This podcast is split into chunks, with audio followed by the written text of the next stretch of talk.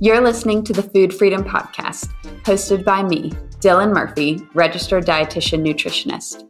Food Freedom Podcast explores the topics of intuitive eating, mindset, and body respect to help you create a lifestyle of lasting food freedom. We believe it's possible to feel confident in your food choices and connected to your body. And here on the Food Freedom Podcast, we will show you how. I'm the owner of Free Method Nutrition, a nutrition coaching practice empowering women to break up with diet culture by teaching them how to trust, respect, and feel safe in their bodies. We welcome all foods over here, from kale salads to queso and everything in between. Let's dive in. This episode of Food Freedom Podcast is sponsored by our free method recipe book. It's time that you have a way to create flavor packed meals that you enjoy that also align with your goal of food freedom. This recipe book is designed to support your intuitive eating journey so you can gain confidence in the kitchen. Complete with recipes that emphasize gentle nutrition, you'll find delicious and simple recipes that allow you to win back your time. Head to freemethodnutrition.com slash recipe book to get yours today.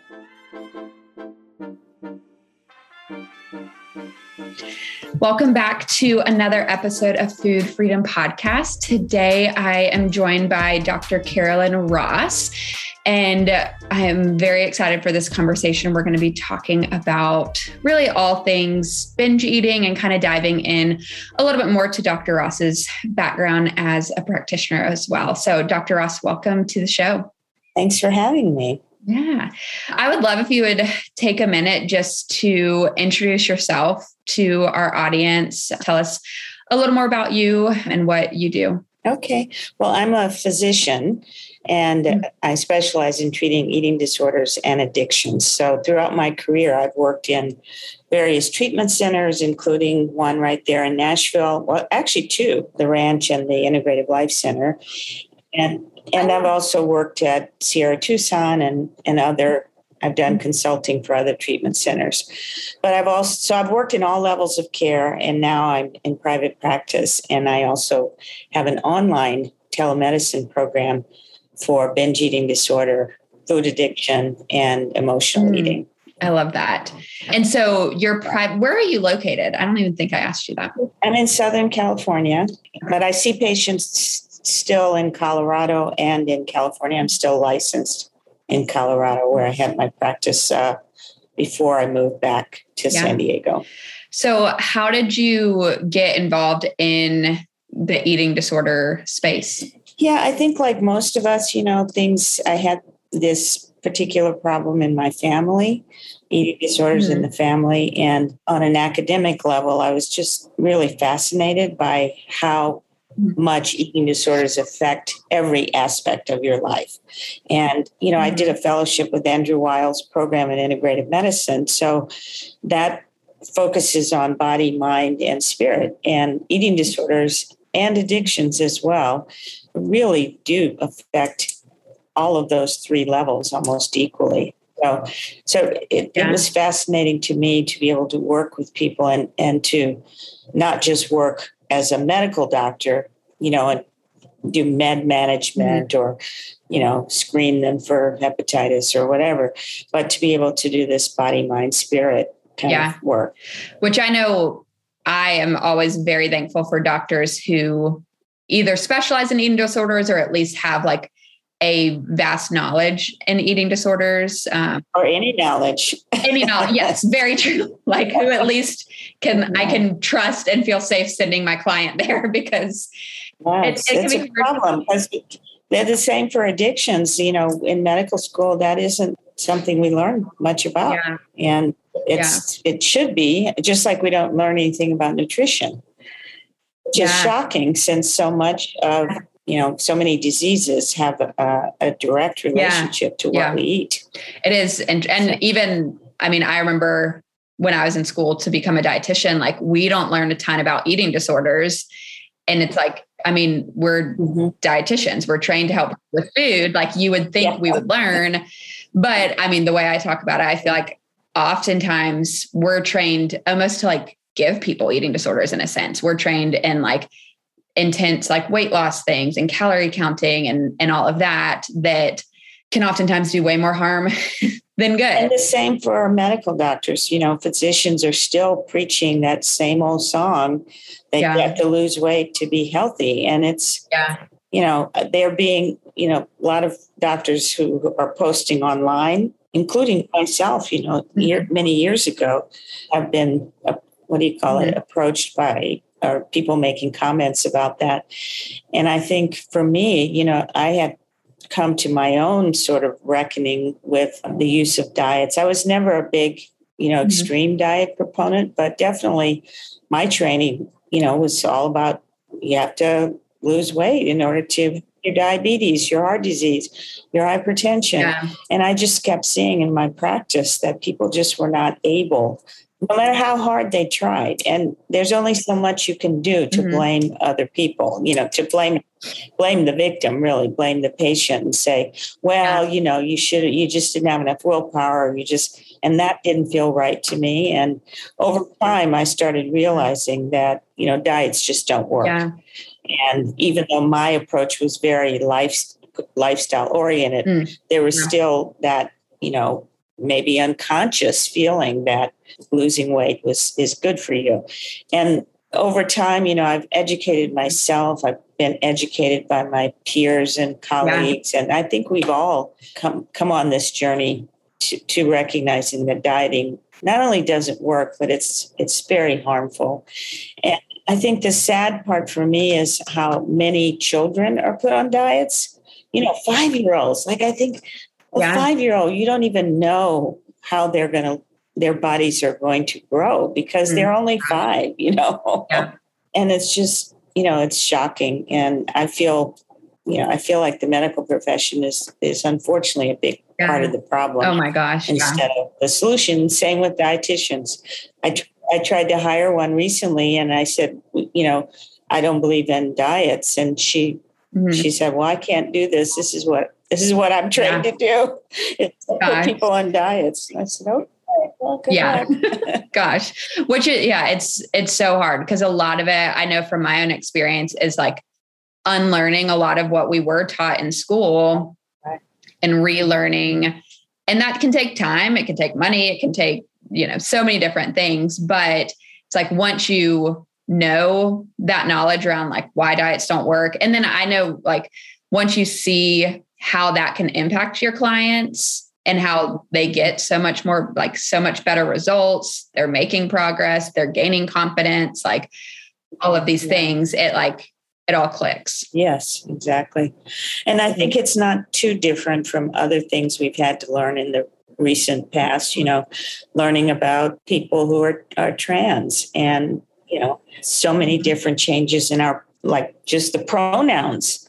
That's all that's all new and that's yeah. all stuff that obviously in medical school we were taught mm-hmm. that there were you know boys and girls that's yeah and so I, I, think there's just an opening up of our consciousness in a way in in the world and with that comes more information that we can learn to yeah. help us help other people so mm, i totally yeah, agree process well, yeah, I would love to spend a little bit of time talking through just binge eating. And even in that, I know emotional eating can kind of sometimes fit in there as well. But really, even first, just for our listeners, because I feel like binge eating can i see this a lot with my own clients to be something that's almost this word this phrase that people throw around but i think sometimes there's like confusion around like is this actually like am i actually binge eating or am i like eating past fullness, eating till I'm like overly full, but maybe it wasn't actually like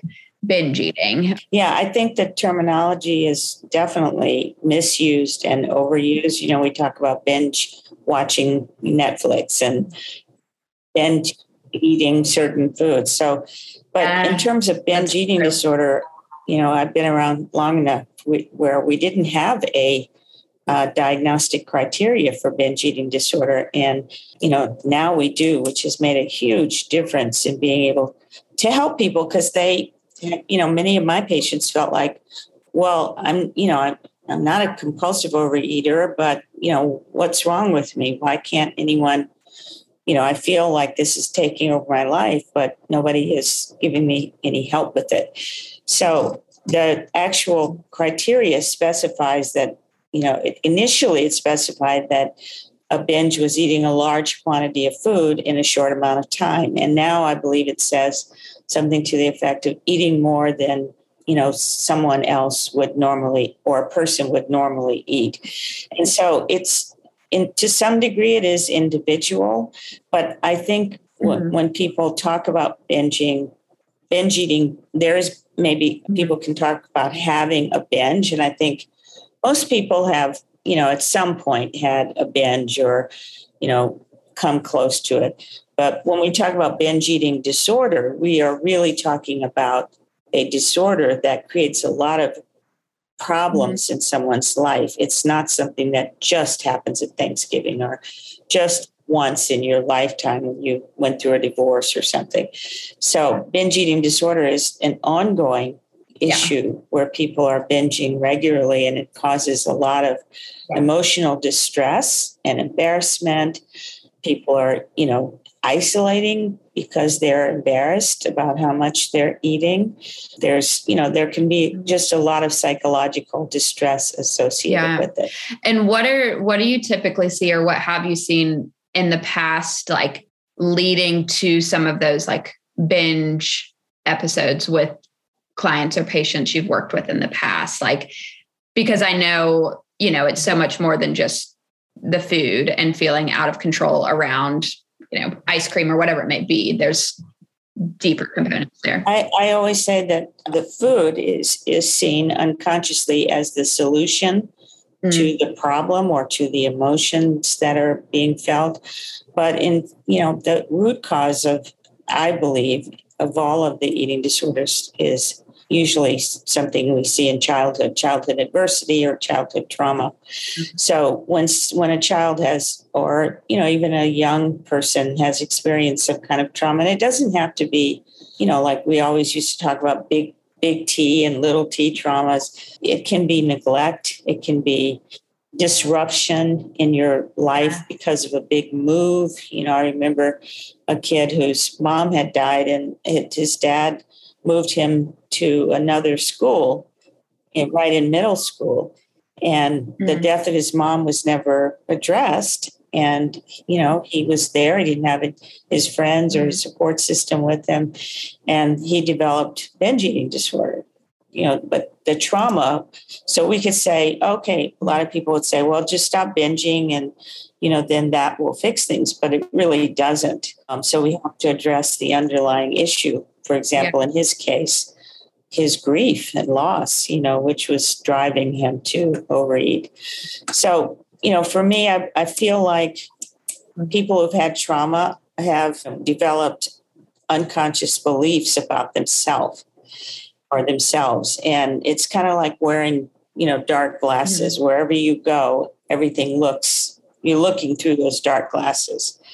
But if you heal the trauma, then you can take off those dark glasses and then things mm-hmm. start, you start to perk up and think, oh, wow, well, I thought this was this way, but now I see it's really not.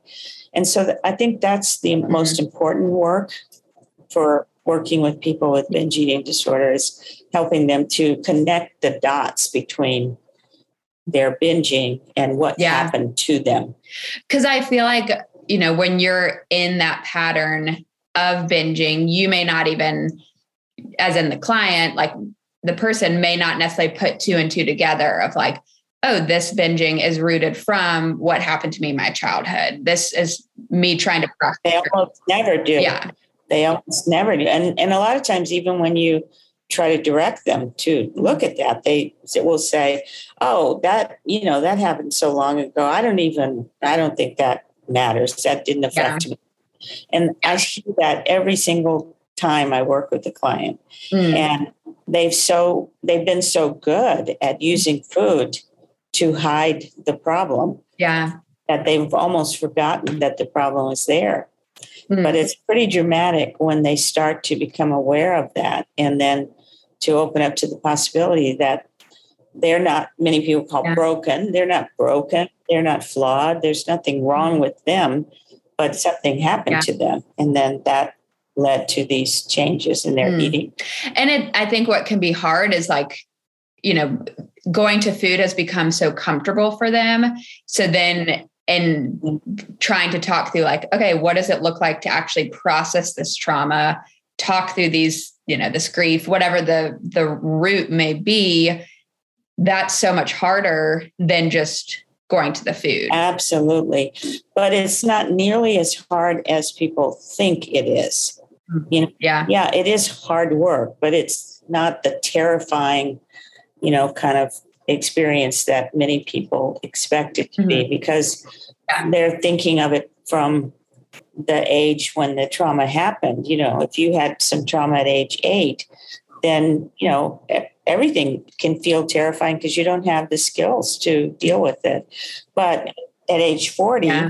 those skills should be better, or at least can adopt some skills. Yeah. And therefore, the trauma is not as terrifying to work through. So, and it has to be done in pieces. You can't, it's not about going back yeah. and re experiencing trauma. That's absolutely not what we want to do. It's really just connecting sure. the dots and understanding how this thing that happened then led to the food mm-hmm. situation. And I, a lot of it too is helping the clients learn like healthier ways to cope with their emotions and to cope with these like feelings they've probably been surfacing and ignoring, not even knowing we're there, like we mentioned for so long, which, yes, can be uncomfortable. But then I'm sure and I mean, I've seen this in my own experience with clients, like can then be so freeing for them too of like, okay, now when I feel mm. this certain emotion or this feeling, I know now how to better cope with it. Whereas in the past, all I knew what to do was how to numb it. Yeah. And I think the most, one of the things that I see the most is really that most people aren't even aware that they're having a feeling. Like when you say to them, mm-hmm. like, what are you feeling now? I, I, see you crying. What are you feeling? They can't tell you what they're feeling.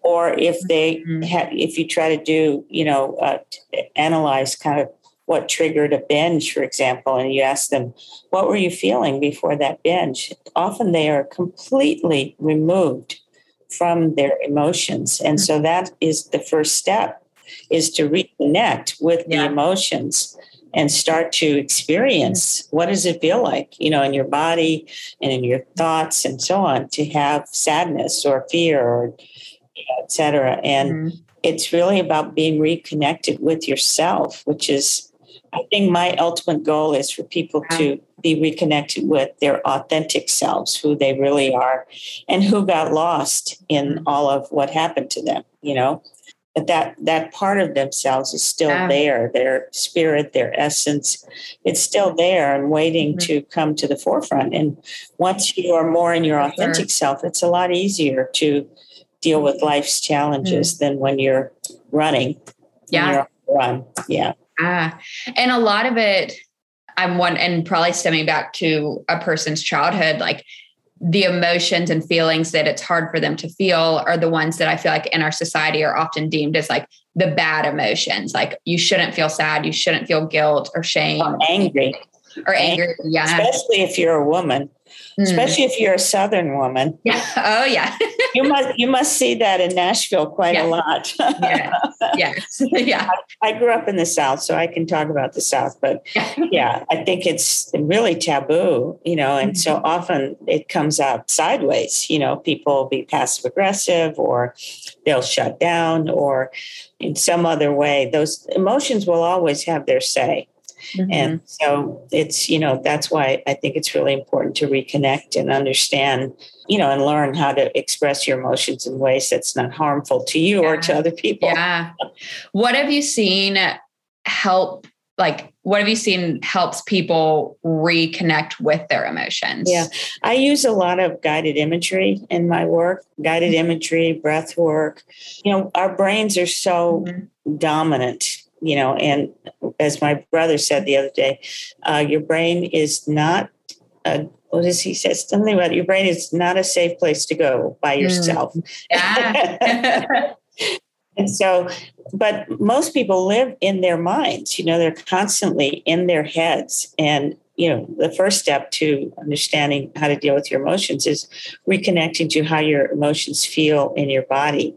Mm. And that can be a way for you to actually experience your emotions mm. for the yeah. first time sometimes. Which can be, again, so uncomfortable for a person, but then also so freeing yeah. to actually yeah. fully experience like the full spectrum of emotions. Yes, exactly. So I think there's a lot of taboos that particularly affect women in our society. But for me, what drives me to continue doing this work for so long is seeing how much of our time and energy we as women waste or use up in you know, obsessing about food, what to eat, what not to eat, you know, our size, our shape, you know, all of these things take up so much time and energy. And I've had some of my patients say, wow, I didn't realize mm-hmm. how disconnected I was from my kids, even because, you know, even though I was sitting with them or doing stuff with them in my head, I was mm-hmm. planning my next my next binge or you know, I didn't realize that I really could have the career that I want, but I was afraid yeah. to because I didn't think I was mm. worthy, you know. That's what I think it's so often people don't even like make all those connections and still they're until they're starting to do this work of like how their eating disorder, eating behaviors impact every single area of their life, like their relationships, their career, all these other things. Yeah that's the good news and the bad news because a lot of times mm-hmm. when you realize that, you know, you have a lot of guilt about how you've been living, especially in relationships. Yeah. But it's, you know, there's nothing that it's not your fault in a way. It's really more about it, it's yeah. a consequence of the disease. And that's where we, that's the bucket we have to put it in. Yes. Yeah. I would love for you to speak on that a little bit more because I hear that so often from clients coming to me feeling like it's their fault for, you know, their eating disorder, how whatever their struggle looks like with food and body image, feeling like it's their fault. Yeah, I would love to hear a little more. No, I think society in general, you know, gives us that message, particularly women living in larger bodies. You know, like yeah. Why don't you just push back from the table and exercise more? You know, how many times have our patients heard those that statement? You know, it's oh, yeah. it's ridiculous. Obviously, if diets worked, then people would be doing them. But people are doing them despite the because they're so desperate, despite the fact that they don't work. And so I think, you know, medicine doesn't have a pill for binge eating. Mm-hmm. There's no particular cure that we can offer to people you know so i think we have to recognize that um, yeah. this is just the natural way of things that people will be different sizes and shapes and those sizes and shapes will change over our lifespan and we can't i mean i don't think it's useful to spend the rest of your life trying to fit into a you know size six jeans or size yeah. two jeans or whatever your mm. an ideal is. Yeah. It's, you know, it's, it's, a tragic waste mm. of, of yeah, a good life, I think. So, so true. And I think once people start to realize there's so much more to life than what size your jeans are, it opens up so much freedom for them. Yeah. And you and you were asking me about this whole shame and guilt. And I think what I was trying to say is that society and our parents and our family and friends put this notion mm-hmm. on what's wrong with you. Like, why can't you just, you know, push back from the table or stop yeah. stop your behaviors? And I think what we're moving toward is an understanding of it's not about what's wrong with you, it's about what happened to you. So if something mm-hmm. happened to you, that isn't your fault. You if you were even though many, many of my patients will say, you know, I'll say, how do you feel about, like, if you were five years old when you experienced some kind of traumatic experience, many patients do still blame their younger selves. But when you mm-hmm. think about it, you can realize that a five year old doesn't have a lot of agency. They don't have a lot of, you know, often don't have much support. Uh, don't have a lot of skills. They did the best they mm. could to survive. Yeah. You know? And I talk about that a lot with clients. And I reference, I'm sure you've read or are familiar with Eating in the Light of the Moon by Anita Johnston. Oh, oh yeah, yeah, she's a good buddy. Yeah, that's what I figured too when you mentioned, I, well, because she's at ILC now, or, but she talks yeah, about that yeah. some in like her analogy of like the log and like your eating disorder keeps you safe when you need it. And I think that's what can be so hard mm-hmm. in letting go of it and like stepping out of that comfort because yeah. it helped you survive through some sort of traumatic thing or whatever the situation may have been. So you kind of almost start to establish this like bond or connection with it that can make it hard to let go. Yeah, absolutely. And I love that analogy that she uses. I mean, I think so many people do get stuck in self blame and uh, they internalize kind of what the messages that they've heard. And unfortunately, it just keeps you stuck. So, those are the women I see who come to me who have been on diets off and on their whole lives. They keep trying and trying and trying. And then the light bulb goes off and they finally realize, oh, there's something else going on here. This is about my yeah. weight. This is about something else. And yeah. that's when they can really start the journey to mm. healing. Yes, that uh, that's so true. Gosh, I feel like I could talk about this topic for hours. it's so good. Well, the way I love to end interviews is asking our guests what their favorite food memory is. Cause really, really in the work I do with a lot of clients, what I hear on social media, like I feel like oftentimes our culture takes the fun and the social aspect and the enjoyment out of food. And so really getting to hear like why someone loves food and what a favorite food memory is to them, I think. Oh, I have so many. I can say one from childhood was my grandmother used to make strawberry shortcake from scratch. Oh, so yeah. She would make the biscuits and then, you know, the strawberries get and then the whipped cream or the ice cream. And my grandmother was really my safe place.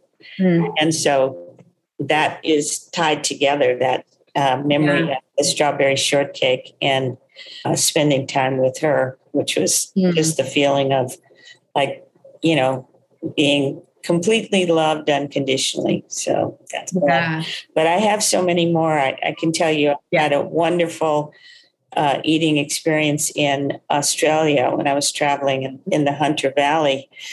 Uh-huh. We went to a restaurant there that, um, oh my goodness, the lamb, the beef that they have is so much better than what we have in the U.S. because it's you know sure. I, I, guess because it just comes right from right next door. I don't know. Yeah, but the flavors yeah. are are beautiful. So I have lots of food memories. I'm a food yes. lover. Uh, me too. I huge foodie, um, and I think I love those stories that you share because I think that shows how food is so much more than just food. Like there's so much to it, and I think that can be a huge piece of the journey that I love getting to experience with my clients as they really start to like reestablish love with food or see like, oh my gosh, I used to eat this all the time and now I can eat it again and actually enjoy it. Like I think, yeah, that's one of my favorite things to experience yeah. with clients. And I'm a big, um, you know, soul food eater too, growing up in Texas. Oh yes. So getting yeah. together. So I've